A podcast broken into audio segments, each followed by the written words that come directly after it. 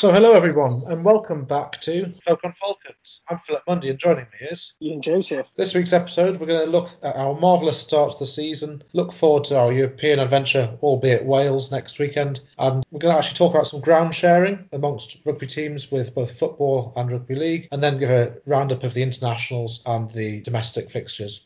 If you want to contact us, we've got the social media accounts. Ian, fire away. Yep. So for those on Facebook, it's very simple. It's simply at Folk on Falcons. Just type that into your search bar, will come up. You'll see our nice beaming faces after a Toulon win. Um, and for Twitter, it's the same. So keep it simple. At Folk on Falcons. And if you'd like to just email us directly, it's folk on falcons at mail.com. Thank you. First of all, I, I don't think we can start with anything else other than three out of three. How have we done it? It's fantastic. And will it continue? Well, um, it was interesting. D. Richard's comment saying, you know, the bubble's going to burst at some point. Uh, probably trying to keep a lid on things, but we'll we'll just keep going and sort of just enjoy it. Yeah, I mean, no way in a million years will we have thought this. I mean, we keep repeating ourselves now every week, but again, well deserved. We were the much better team, and after three games, I think you can then start to say, well, it's not just luck, is it? after three games, you do get a good idea as to the mettle and ability of this team. And uh, not not just that, it's the fact we've beaten three of the last season's top four. And also, it's not just three games in a row. It's now 25 games in a row because we obviously got our 15 games from the championship last season, our six games in the champion uh, championship cup pool stages, and then the championship cup quarter final, and then three premiership games. So that's 25 in a row. And I know we've done a bit of research. If you know, pipe up, correct us. But we think that Northampton's 30 in a row, the year that they won the championship, could be the target. But we can't think of anyone else who's at this sort of level won 25 consecutive games. Yeah, I mean, certainly in the professional era, I think it's, it's almost unheard of. Um, I remember all those years ago, 2007, 2008 they did have an incredible run. No reason why, I suppose, the way we're playing, we can't at least match that with the fixtures we've got coming up, at least in the calendar year. It'd be nice, but I don't think we can get ahead of ourselves too much, can we?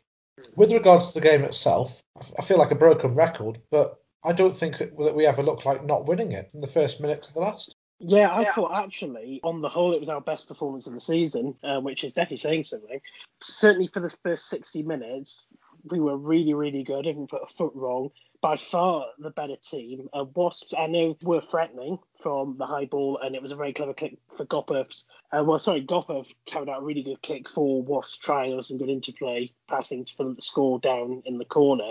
But apart from that, I thought we, we controlled the game really. We looked more threatening. It was only that sort of last 20 minutes where I, I felt actually funnily enough, it was our worst 20 minutes of the season where we started to give away needless penalties a bit. Uh, Hodgson, he gave away a couple of two needless penalties, and that sort of gave them the platform to get what was nothing more than a couple of consolation tries. But the point was they were just consolation because by that stage, really, we'd won the game. I think that the reason, yeah, like you say, the, the reason they came into it in the last 20 minutes is because at that point, for the first time this year, Dean Richards knew we'd won the game. He did a raft of changes in the last 20 minutes, got some new faces on that we haven't seen before.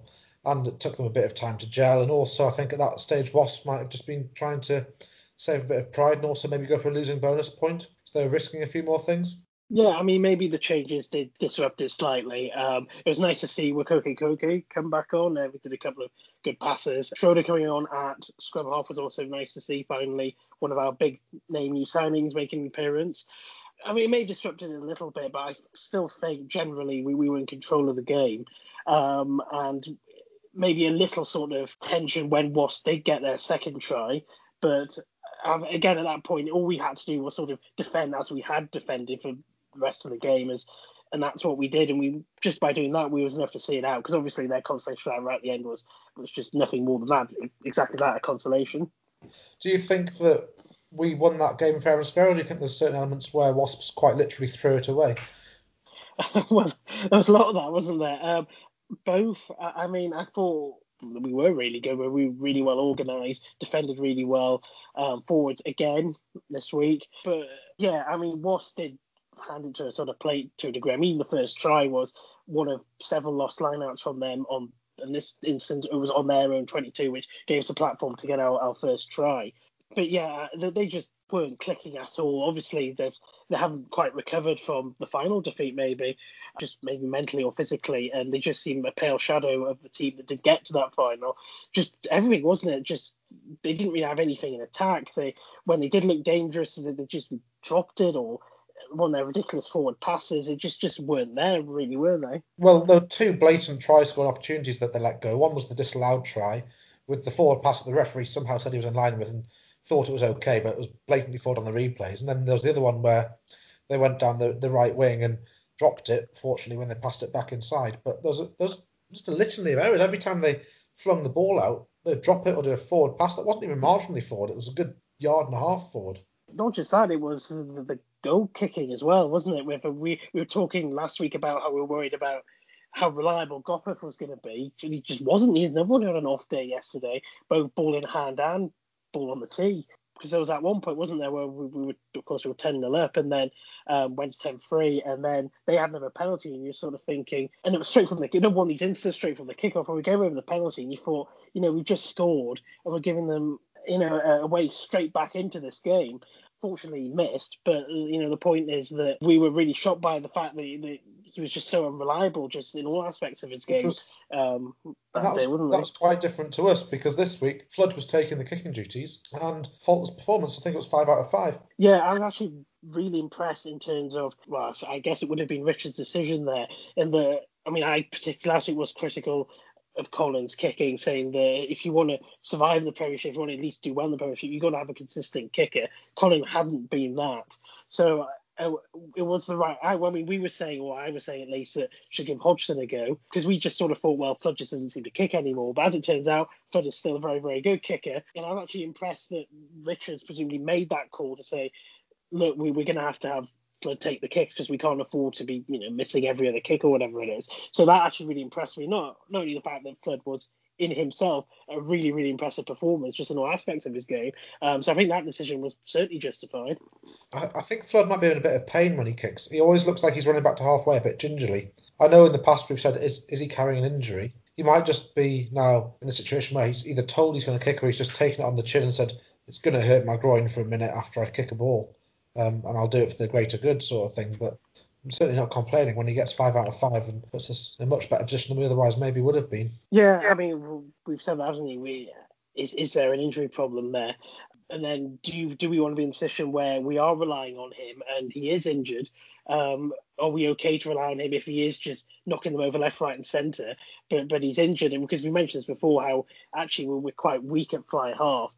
Um, or do we use these European games as an opportunity to say to Colin, you know, now's a chance to kind of get your kicking boots on? Yeah, and also um, it has to be said, we had three kickers on the pitch in that game because for the most of it, Joel Hodgson was on, and it was nice to see him have a good run out because we haven't seen that in quite a while. And basically, the last Premiership game that he had a, a decent stint in was, I think, um, was it Harlequins where he broke his leg. Yeah, I mean, as you say, we were there, weren't we? And it came at a really bad time, both for him and the club, because he was in the form of his life, wasn't he? And you could tell he was really pulling the strings and making a difference for us. Um, and it's obviously taken him a while to really sort of get back to that, and he's starting to get back to it now. Um, so yeah, it was nice to see him have a really good run out and, and perform well in a team which in itself is performing well. Yeah, and I'm not sure on fullback for him, or I, I'm not sure that necessarily having him at fullback and Radwan on the wing is the best options we've got in terms of a lineup starting wise. Just given the, the aerial challenge that those two face, that neither of them are particularly tall people, and you quite often have these six foot four wingers now who must be plucking balls out of the air against them. Um, I think we've got to be careful with that. And this weekend, I think we are exposed quite a few times um, under the high ball, either from kickoffs up and unders or crossfield kicks. Yeah, well, exactly that. That's when we looked our most weakest and Wasps looked their most dangerous, wasn't it? It was under the high ball. And, you know, as you mentioned before, Gopperth's kick for their try was, you know, a clever kick at a high ball, really, wasn't it? Yes, um, um, but, immediately before the try, or five minutes before the try, they tried to do exactly the same move from the training ground, but they kicked it over their winger's head, and he kind of fumbled in his touch, and I just kind of chuckled to myself. But then five minutes later, they do it again, and it came off, and they'd obviously practiced it, and they presumably had realised that we were exposed or had a weakness. The defence we were trying with our kind of blitz up, we were leaving that bit of air, uh, space in behind, and they might have watched the videos and perhaps worked out. But I think that other teams are definitely going to have seen that themselves and try and exploit it in future. Well, I think in the three games we have played, obviously we played three of the top four last season. You can see in sort of glimpses why they're you know why they're such good teams and why they finish in the top four. Um, each one of them in their own way shows kind of their almost sort of trademark signature reason why they're good. Um, but I think credit to us in that it's only been glimpses. Um, on all those games, sort of, we obviously we've been the better team and we generally control those games. And these sort of these other well, really good teams have only sort of fleetingly shown what, what they can do. Um, and this week it was Wasp with the high ball. That's obviously a, a, skill that they, you know, mastered and used to great effect normally. And credit to us, it, you know, it didn't change the result really in the end. Um, my question to you would be if Penny is injured for I don't know how long he's going to be injured for, and if Arscott isn't available, who would you then start at fullback? A very good question, and I wouldn't necessarily say not Hodgson but I may play Stevenson at fullback and potentially put someone else on the wing. But if you look at people called utility backs, Conan I don't feel would be a fullback. I don't think he's got the pace necessarily, or perhaps the um, the experience there. Flood and Burrell don't have the pace anymore. They'd, they'd be very good experience wise, and their positioning would I'm sure be very good. But I don't think they'd one on one have much chance against a winger. Stevenson, I get the impression might might be a bit more thinking fullback, has that extra string to his bow. Then, yeah, if if Arscott's not able to play, then yeah, who do who do we put there? Uh, I mean, I would suggest actually probably just keep Hodgson there. Um, I mean, I don't know when Cooper Vuna or is going to be back or anyone else, but the players who we know are available at the moment, I think you've kind of got to have Hodgson um, at the back. I know it's not perfect, but it obviously works to an extent. Is Alex Tait still on the books? I believe so. Yes, he is. So you could always put him in there, couldn't you? So just you forget about him now. I mean, he's, he's on the books. He's part of the squad, but doesn't get much game time now. Because for me, he he at fullback never put a foot wrong. He sometimes didn't light the world up in terms of his attacking play, but positionally and defensively get his angles sorted out, and he very rarely made a, a mistake. And I can't really remember many howlers that he's done. Maybe only a couple where he's done uh, a drop from a high ball and then they've run into the post or whatever. But I think all fullbacks have that occasionally. But he just kind of, I guess, maybe has got on in years a bit and he's fallen out of favour. I don't know, but yeah, well, I mean, maybe you can plug him in there for the European games until you get either one or both of Penny and Arscott there, I suppose. But we'll have to see. It's interesting see see how they're going to play that, and I guess the squad in general over the next couple of weeks. Yeah, I know when the fixture list was released, we kind of thought, oh, Gordon Bennett, here we go. But if we look at the fixture list now, then we've got two questions. If both the answers are yes, I think I'm extremely happy. The first question is, are last year's top four going to be this year's top four or five? And then the second question is, have we deserved our wins? And the first question I think is maybe a bit too early in the season to say last year's top four are going to be this year's top four or five, but I don't see there being loads of new entrants. I think that probably it's quite realistic to say last year's top four will be this year's top six or seven. And then, do we deserve our three wins? I think on the performances we've given, yes, we do. And therefore, I'm extremely happy going into Christmas. Yeah, well, I mean, if you look at the reigning games of the calendar year, we've got. I know obviously they may not be as important as the league games, but it's all very good for confidence and momentum and just nice to have a win anyway. But Cardiff is struggling the bottom of the of the Pro 12, um, and you've got uh, Castres who again is struggling in the top 14. So especially Castres at home as well, you know that French teams don't typically travel well. Um, so those both easily winnable games, and then you've got Leicester at home, which takes on a huge amount of significance because you know realistically we still have to be looking at ourselves as trying to avoid relegation. And now, as we mentioned before, and as everyone knows, they're probably going to be down there. So that would be way beyond I think any of our wildest expectations. Well, I said last week I think that six or seven wins is enough to stay up. So now we only need to get three or four wins out, out of our remaining 19 fixtures. So I think that's um, what's that? One in six, one in seven. So I think we're in a, a pretty good position at the minute. Well, obviously we're in a pretty good position at the minute, but um, I think that in terms of our realistic expectations, we need to be looking to push on in the league definitely, and hopefully the cups as well, just for a bit of excitement. And we don't necessarily need to be looking over our shoulder so much all you can do at this stage, I suppose, is just keep winning games, can you? You keep winning games, and then you get towards the halfway point of the season where you are, and then you can sort of set your goals. Well, do we go for are we looking at Champions Cup place or are we just sort of looking to stay up? I mean, I know I said before after three games you do get a good idea about the, the team itself and and where you are in the league. You start to get an idea. It is still early days, and I do think certainly once we get to the halfway point, then we can really sort of have clear goals as to that exactly right. Well, what, what do we want from this season? When you say the team itself, I think that's quite an interesting one because we played the first, well, the starting 15 for the first three games, and I know that um, Penny took a bit of a knock, but and then we've got the European games coming up. But do you think that we'd start the same 15 the following league game when we're back playing again? And then also the other teams have had the or a lot of the good teams we've played have had a number of players out on international duty. Do you think that that's going to be reflected in scorelines come the end of December, start of January? To an extent, uh, I think in terms of the, the team selection, um, I think you should, and they, they will tinker it for the European games. Um, whether they keep the same team as they have for the previous three games for Leicester, I'm not sure because it depends who comes back from injury and, and you know who gets injured playing those European games. I, I would have thought that you'd want to go for consistency. I think Dean Richards may mention the comments about how the consistency is good for how they want to play it in terms of the players' confidence, knowing that they're sort of starting every week, you know, week in week out. Um, but we'll have to see. I mean, three weeks I suppose is a very long time in sport. Um, in terms of the other teams when they get their internationals back, I think that's probably going to have an effect. We've been, I suppose, fortunate in that we've played Bath, Sale, and Wasps, of course, without their internationals, or certainly their European internationals. Um, still have lots of African players. So it's going to have an effect, but we've been fortunate we've played a lot of those teams that are, I guess, mostly affected by internationals already. And of course, we've done everything we can by, by beating them. Um, so I'm not sure if it would affect us too much particularly. I mean, look, we can only beat and play who's in front of us. Um, yes, some of those teams are going to have international players out, but Leicester will, for they'll have their some of their internationals back. But I can't see why that would make too much of a difference, really. I think um, we still have the, the confidence and the quality to beat those teams. I mean, why not? I mean, I say we beat three of the top four last season, if they are are slightly weakened. But then again, so we we've got a lot of injuries at the moment, so maybe it just balances out.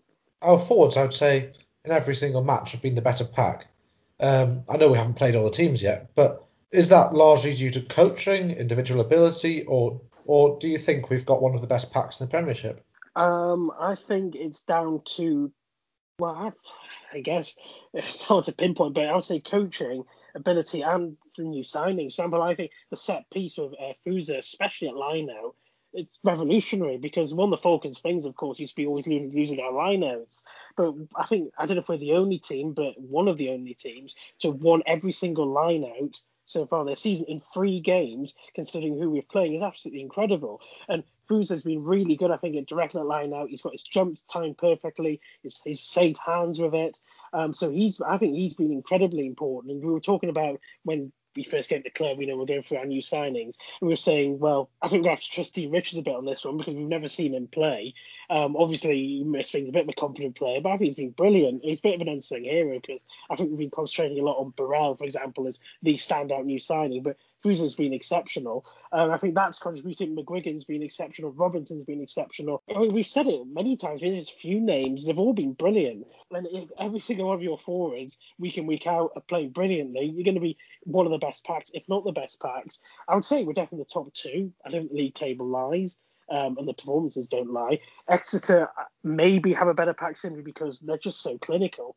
Um, and maybe they sort of edge it in that regard. But otherwise, I think we've got to be right up there. I know it's the commentators' cliche that the referees don't know about the front row, nobody knows what's going on, blah, blah, blah.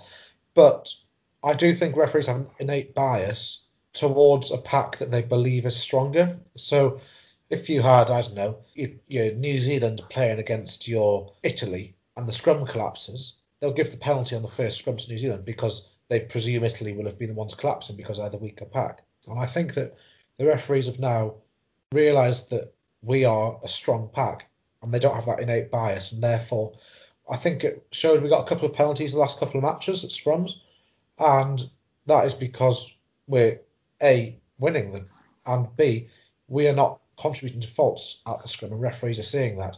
And I know that the linesman um, or the video ref, one of the two, was telling the referee very early on that the um, the Wasps, I think it was the Wasps tight head, was going down on his knees early in a couple of the scrums. The referee didn't blow them, but he had a word with them, and then a, a couple of scrums later we got a penalty. Yeah, I mean, a lot of it is guesswork, but yeah, I mean, it, I suppose it is well known that if the one pack is kind of a bit on top, then the referee kind of generally favours them, and you know, if anything happens in the scrum, they generally sort of assume, well, obviously it must be the pack that's under pressure, or the one who's generally giving away, you know, most infringements is the one that's under pressure.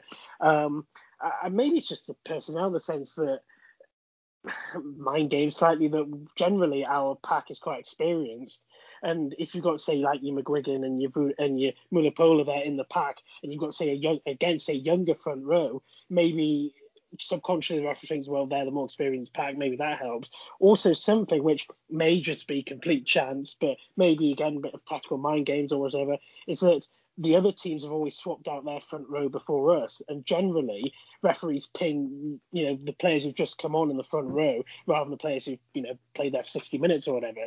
So maybe there's a little sort of mind games and tactics in that regard that we always have our new front row second. So, um, you know, in terms of if, there are any infringements, generally we didn't get them in that regard. Maybe, I mean, it could just be complete chance. I mean, obviously, if you're talking rubbish, who knows? And um, behind the scrum, I think Mickey Young this season has been probably the best I've seen him in years. And I don't know that's because he's been given a bit more of a, a go and play card, or whether he's not been told to box kick it. And box kicking was tactics that were handed down from the top. Because I know Takulua used to do it as well, a lot as well. Do you think he's going to retain his place in the first team? Or because I know you've earlier mentioned our new signing, um, do you think that the, the plan was always to start Mickey Young, or do you think it's now a case of Mickey Young's earned his place and he's got it's um, Schroeder's job to keep it? Oh, sorry, to, to knock him out of it. Um, I genuinely don't think it would have been the plan to have kept Mickey Young there permanently. Um, but he's been like a new signing, really, hasn't he? Because that was another area we weren't sure about coming the season was scrum half. Because you're thinking, oh god, you know, you've got Mickey Young and Toby Flood still there starting. I mean, both have proved us and everyone wrong, I suppose, in that regard. I think it's obviously Schroeder's to like got to, to take really. Um, Mickey Young's been absolutely exceptional. I, I, do think, again, with these European fixtures, maybe that's a chance to kind of bed Schroeder in a bit more, give Mickey Young a bit of a break. Um, because, I mean, can he consistently play that level for almost the whole game every week? Maybe not. Um, so I, I, would I would start Mickey Young. He's got the experience in the Premiership as well, which probably is another fact. I would start him in the Premiership until you know, if he does, if form does go off, then you can swap it out. But I think the next couple of games are a good opportunity to have, well, for Schroeder just really show what he can bring. Because I think in many ways he's going to be a different type of scrum half. So I guess if we kind of move from Wasps onto the season so far, um, I think the, the things that I'd take from it thus far is that in the pack we've been flawless. I think lineouts, as you said, we've won them all. Um, scrums, we've been solid. Around the park, our pack are very strong in the mauls. We've been doing very well. The backs, our defence, I think has been quality. It's very structured. We've got a plan in defence. We're flying up, kind of cutting out the pass in the middle of the park. Is there anything that you'd like to pick up on in terms of strengths that we may not have highlighted or potential weaknesses that might not have been exploited by oppositions yet? I mean, the other strength, I suppose, given that never mentioned is Burrell. You can tell again just the quality he brings that we've been missing for a long time. He, as soon as he gets the ball, you know something positive is going to happen. You know he's going to make ground. You know he's going to get over the gain line. You know, you know he's going to make a decent pass or whatever. I know. I think there's one time we had an unfortunate knock on, but I think that's been it all season. So I think we've talked about the pack and maybe the, the backs in terms of attacking play haven't been quite as good, perhaps. And we've talked about well they've done defensively, but I think Burrell really kind of adds that extra quality that, that, we've been missing for, for so long. So I definitely think once again he deserves a mention. On that, we just mentioned um, kind of Mickey Young keeping his first his, his name on the, the team sheet. Um, are we going to put Orlando in or keep Flood and Burrell for the moment and make Orlando play for his position? It's a hard one because um, Flood and Orlando are obviously very different type of players. Um, I would have thought that you that in the long term you'd want Burrell and Orlando, but again they're quite similar sort of players. Um, I wouldn't have thought you you would necessarily have Flood play week in week out, but maybe it just depends. Maybe it's just horses for courses. Maybe it depends on the, the, the type of position you're playing, the type of game. Do you want a, a, sort of a battering ram combination of Orlando and Burrell, or do you just have one or the other? Um, do, do, you rotate them, you know, for the sake of it, or do you rotate them through simply just on form? Uh, you know, how many games can Flood play in a row? But you know, you've got to cover for injuries as well. I suppose it's important to actually then they have a squad, and it's nice to to have these sort of questions over which players start week in week out. But yeah, it's going to be interesting, and it's going to be a problem, but a really nice problem. I think we'll, what we'll probably end up seeing is we'll have Mickey Young and Schroeder, one of the two on the bench. We'll then have Flood, I think, probably on the bench, and he can either come on at fly half or centre if needs be. And then we'll have a, a kind of a back three bench option as well. And then we'll have the forwards. Um, so you've got your front rows and a couple of the loose five, and that, that'll be your bench. Um, but I think the fact that we're even having this discussion is extremely positive because at the start of the year, I know we were talking about our new signings and we're saying we've kind of got to wait for them to arrive and bed in. But now we're talking about are our new signings even going to be on the starting 15? Well, not even new signings, but what about almost forgotten man Mark Wilson? Exactly. The way the way the forwards are playing, would Wilson even get in the team? I mean, I'm sure he wouldn't. You know, I don't think he'd make them any worse. But I mean, would he would he disrupt it somehow? I mean, is that a risk that you take? Do you start to play these new players at the risk of kind of disrupting a winning formula? I mean, it's it's a really hard, but as I've said, good problem to have. If you look at Collett and um, Gary Graham, if either of those two got dropped, they'd be furious because they couldn't have put a, they couldn't have played any better in the first three games. And then Robinson as well, I think, has been excellent as well. I know he's can be arguably a second row, but I, I think it would be extremely harsh to drop anyone and again, it goes back to I think Richard's comment saying that it's important at the moment to kind of keep the same players week in week out for purely for sort of team spirit and confidence. Because as you say, especially one of those forwards, if you play like that for the first three weeks and then find yourself dropped just for a arguably bigger name or whatever to go in, you'd be furious. And I think that I think it probably would disrupt things. Again, I mean, this maybe the European games have come at really good time. It kind of gives us a chance to sort of rest on our laurels a bit in the league and then kind of try out new things in a relatively safe environment, a different tournament. Yeah, I guess um, injuries will come, and the likelihood is at some point one of the second rows, back rows will get injured, and at that point you can maybe have Robinson going into second row or mixing it around a bit with those lot, and you'll end up with Wilson going into the pack and no one getting dropped. It'll just be kind of a replacement, and then it's up to them to try and get back in the team once they're back from their injury. And next week got Cardiff in the Europe. I think we'll be seeing a very different team, won't we? Yeah, I mean, obviously we've touched on that this already several times, and that we expect there to, to be changes. And I mean, the whole style of play could be different. Again, it, it depends what sort of team put out, how well they click, you know, how they're going to really approach Cardiff in what is a, I guess, a very different game in terms of some ways a shot at nothing. But I'm sure they're going to be very desperate to to win it and kind of keep the wins coming and the confidence rolling over. Yeah, I think that um, I know at the start of the year we were saying we don't need to worry about Europe at all. It's just kind of a, a nuisance in the fixture list for us. But it's obviously a very good time for players that haven't necessarily played yet to get a run out. And also, given the way the squad's been playing, those players have to be up for it, or else they're not going to play all season.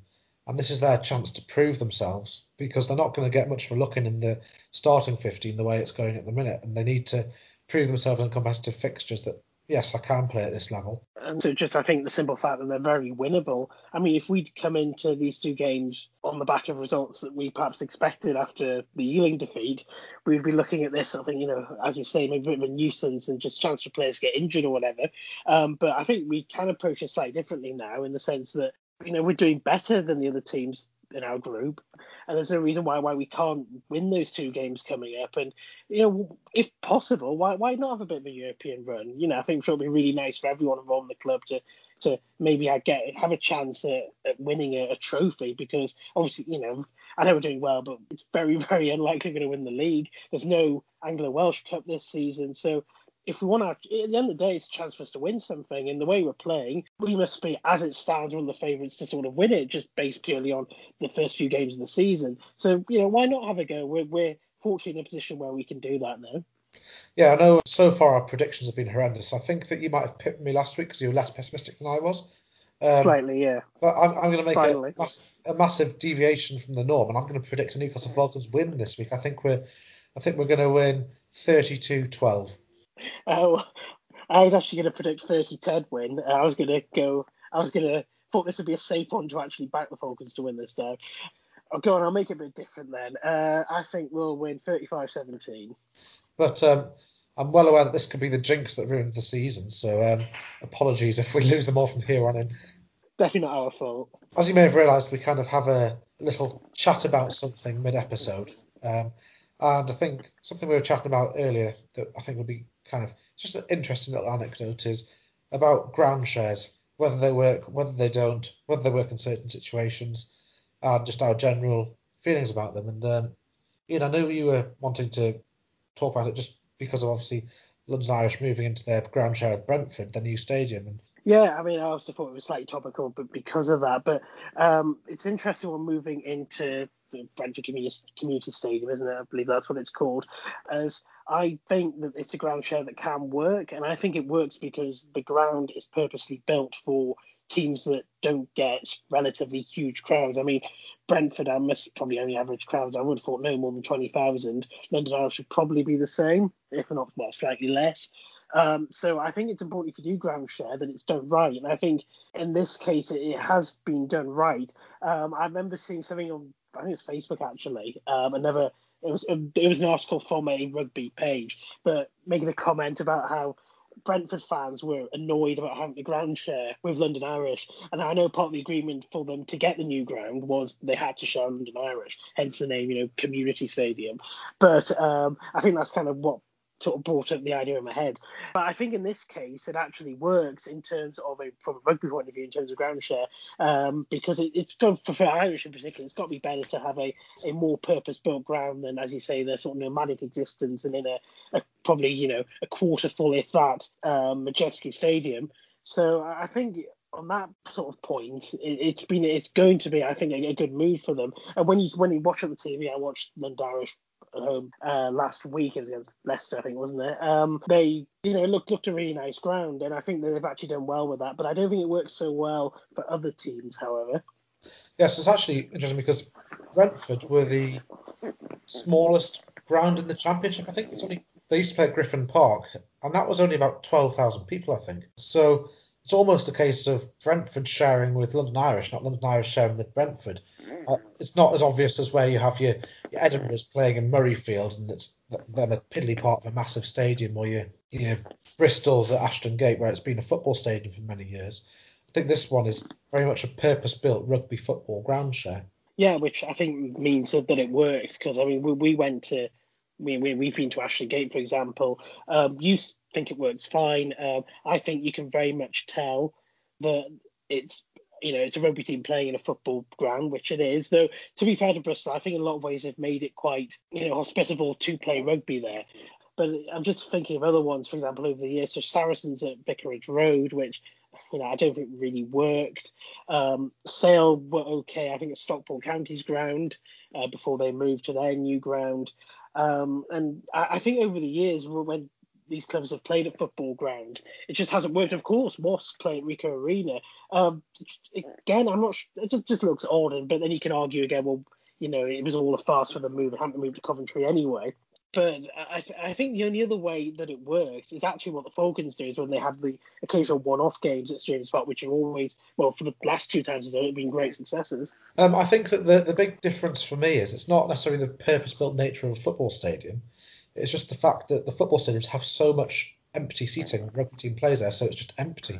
Um, when we were at Ashton Gate, they kind of very much had various parts of the stadium with no fans in, but it meant that you kind of had one end or a side of the pitch where there was a lot more fans and it created a bit of atmosphere. But when you look at Edinburgh playing in Murrayfield or your, your Wasps, especially when they first moved to the Ricoh Arena, they're playing in these vast stadiums that were 95% empty. It's just rubbish. It kind of works with us and Newcastle Thunder um, I think when rugby union and rugby league share a ground, same at Leeds.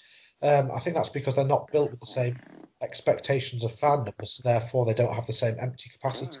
Yeah, I mean, it's an interesting point you made there as well about Edinburgh and Murrayfield because I guess it works in that regard as well. If you have a club team playing in a, a decent big size international stadium, because you know when I went there for the Heineken Cup game a couple of years ago, it was bizarre and surreal because you're kind of excited. Oh yes, we're going to see Falcons at Murrayfield. You know that doesn't happen every week, and you get there and it's just sort of like sparsely populated at the very bottom tier. And I think they even had just sort of like temporary temporary scaffolding stands in like we had at Kingston Park all those years ago when they're building the building the West Stand. So it was a bit that was a bit of a dance in that regard. Um, I know they wanted to make it a bit of occasion, I suppose. I think they do regularly play at Murrayfield, and maybe to help pay the bills for Murrayfield. So in that regard, I don't think you're right. In that regard, that doesn't work. And again, that's a rugby team playing in a purpose-built rugby ground. Um, though on the flip side, another interesting point is if you're a club do you, if you're a rugby club, do you snap up the opportunity of playing in a bigger ground because does do you think that attracts more fans? Does it does it you know boost your profile in the in the area that you play in in general if you play it at a bigger ground? Because I mean, some of the rugby grounds we've played in, or sorry, we've not played in, but rather we've gone and seen Falcons playing, I think have been pretty poor, and they're, they're sort of purpose-built ones. Like, uh, the, no, I think the Stoop, for example, I use the Stoop also. I've just watched Harlequins play there, um, on the TV, beating Gloucester. In the, you know, they've got poles. You know, you sit there and you've got a big pole in front of you, and you think, well, you know, that's that's rubbish. So in some ways, you can sort of see the attraction of going to actual properly built purpose stadium um, rather than, than some of the the stat, you know, the rubbish rugby stands we've had to be, in, or Saracens, for example. You know, that, that's probably the worst ground I've ever seen anyone play rugby in. Um, where you're in those terrible stands, you've got the running track as well. Um, so it's all sorts of different aspects. It's quite interesting to see that sometimes it works for clubs and sometimes it doesn't work. So I think my favourite stand in the country has to be the Shed. I know it's full of grotesque Gloucester fans, but that has the poles in the middle of the stand.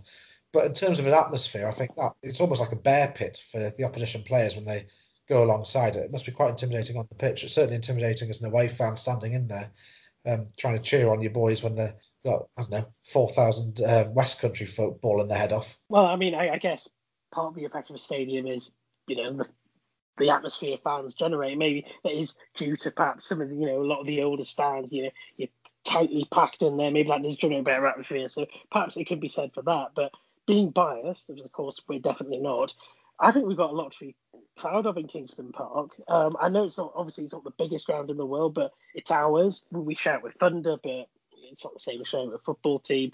Um, you get the seats are good, the stands are good, they're all modern, purpose built. I know you get a bit wet um, in, in the North Stand there. And I, I think, you know, the idea at some point would have been to obviously put a roof on. Maybe they will do that one day. But I think actually there's a lot to be said of Kingston Park. And it has, has a character to it as well, which, again, you know, if you're rugby team, Ricoh Arena's got no character. But Kingston Park is, you know, bundles of character. You've got, you know, the howling gale, the howling wind. You, you you've got the, the very distinctive East Stand, for example. Um, but again, it's purpose built rugby ground for a rugby team owned by rugby teams. I think we got a lot to be proud about in that regard. So moving on to the internationals this weekend, um, I think my favourite game was the Fiji Georgia one. Some good proper rugby, not this horrible structured kicking. Felt like um, when the clock back 20 years. Yeah, I mean, I only watched the highlights for that one last night, but it seemed to be a right cracker. I mean, I mean, the size of some of those Fijian backs I mean, it's no wonder Georgia didn't really touch them for the first half an hour, whatever it was, when they ran in. I think Fiji ran in about three tries in that in a short period.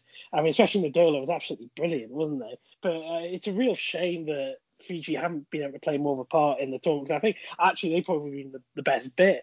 Um, I think they would have been really good to watch them especially with that back line against um, you know a lot of the teams. I think that's you know and well, Scotland for example. Um, I'm not sure how well Scotland would be able to deal with a lot of the lot of those Fijian players charging at them like that. Uh, so yeah, so I mean that regard it's just a shame we only saw them fleetingly and only against Georgia. Scotland Ireland it wasn't really a one to report there was it? It was quite boring a lot of it, and um, Ireland nip, nipped in to get their third place, and Scotland ended up fourth overall. Yeah, I mean, it's one. I mean, I was keeping track of the score, but let's not forget we had Falcons to watch, so uh, my attention was definitely elsewhere. And then uh, Wales putting Italy to bed once again. No surprises there. Yeah, part of the course area.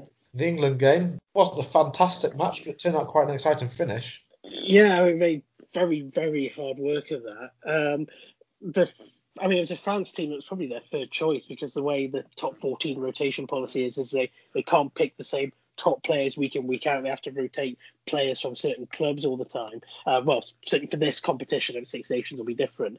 Um, so the expectation was that we would just batter them really, especially up front uh, with our forwards, where England's strength really is just that sort of battering ram, isn't it?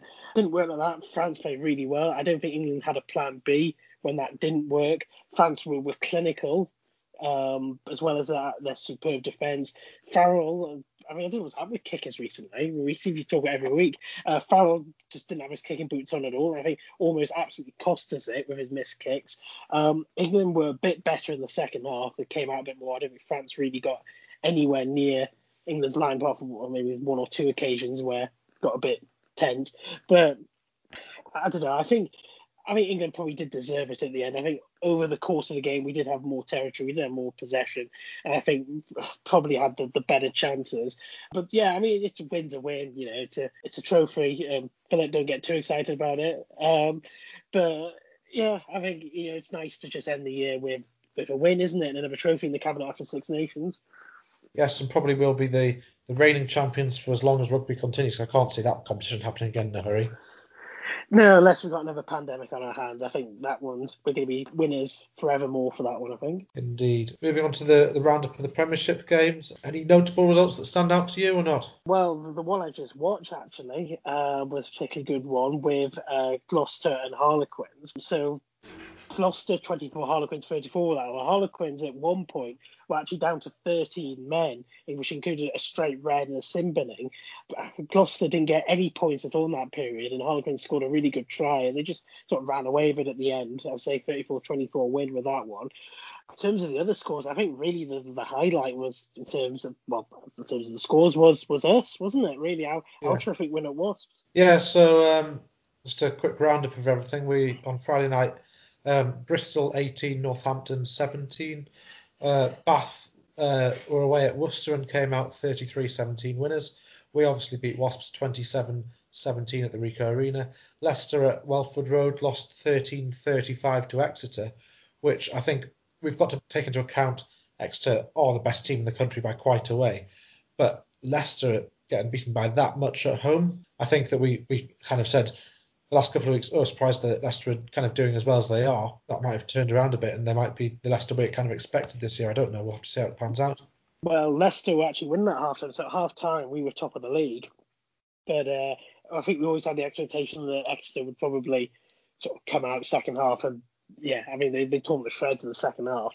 Um, again, that's what we are talking about beforehand. We mentioned it briefly in that Exeter, in terms of their forwards at least, and I, I mean, certainly the backs are better than us quite clearly. But what does it is the fact they're so clinical. Um, there we are. I mean, yes, we're winning every week, but they're winning and getting bonus points comfortably every week, and that really is the absolute difference in level at the moment. Yeah, and then um, the the final one that we haven't mentioned was London Irish at home losing 13-21 to Sale. Um, it's what what is encouraging for me is that the teams that we have beaten, Bath, Sale, and Wasps, they've all won other games this season. Like Bath winning against Worcester, and then um, Sale beating London Irish. That shows that we are kind of by rights better than the teams the teams we've beaten have beaten. If that makes any sense, I don't know. I mean, sport doesn't necessarily always work out like that, but um, yeah, I think also the fact that you do have your London Irishes, your Worcesters and your Leicesters are losing, aren't they? I know that they've won a game each, but you know they are losing now against teams that we have obviously mentioned that we actually comfortably beat. And as you say, that is encouraging. Um, all we can do is just try and better their results, really, isn't it? If we keep winning every weekend, we already have a nice points gap with all those teams in a really nice cushion at the moment. And as we mentioned, Leicester at home is absolutely huge. And looking at the fixtures well into you know, towards the end of the season, we, we play all these teams, you know, London Irish, Worcester, um, and Northampton who are struggling. We play all them at home towards the end of the season. So if we can pick up results against the you know the so-called better teams, and then we have that running towards the end of the season, you know we could be looking at a really really strong finish. And is it fate that last time we played Harlequins as our last away game of the season, we won the league. Well, can we knows? be repeating that feature this year? Perhaps not. But we'll say it every week. I think. But um, it is very nice that we're going to be going into Christmas top of the league. Our next league game, or sorry, not top of the league, unbeaten in the league. Our next league games at home against Leicester on Boxing Day. This Friday night's uh, match. We're, we're unsure whether it's on BT Sport at present, but it's definitely on S4C, which is the Welsh language channel, and you can get that on your Freeview box somewhere on the red red button or the extended channels down near the probably between the news and the adult channels you'll find the Welsh language channel I'd have thought. And then the following week we're playing Castres. I think that one's on BT Sport. One final thing is, as as we've touched before, is just kind of keep it ticking over. Just in the build up to what is that very important Leicester game, hopefully get a, a nice win there. We're in a really really good position. I don't think we can really ask for any more. And I think the the interesting question is, as we mentioned, in terms of team selection and the really sort of good problem that, that we have um, in terms of who's going to play each week, especially with the European games coming up. And I think the most important thing is, for a good few years in the Premiership, we can actually look forward to watching Falcons every week and have the expectation that we're going to win every week, which is really nice. Yes, I am now excited to watch us play as opposed to just scared of the impending doom which I've felt sometimes in the last few years. This this year I'm writing in Christmas cards a lot. I hope 2021's better than 2020, but from a Falcons perspective, I think uh, 2020 can last as long as it likes. Definitely. Definitely don't want the year to end. I think that's all for this week. Goodbye, folks. Bye, everyone.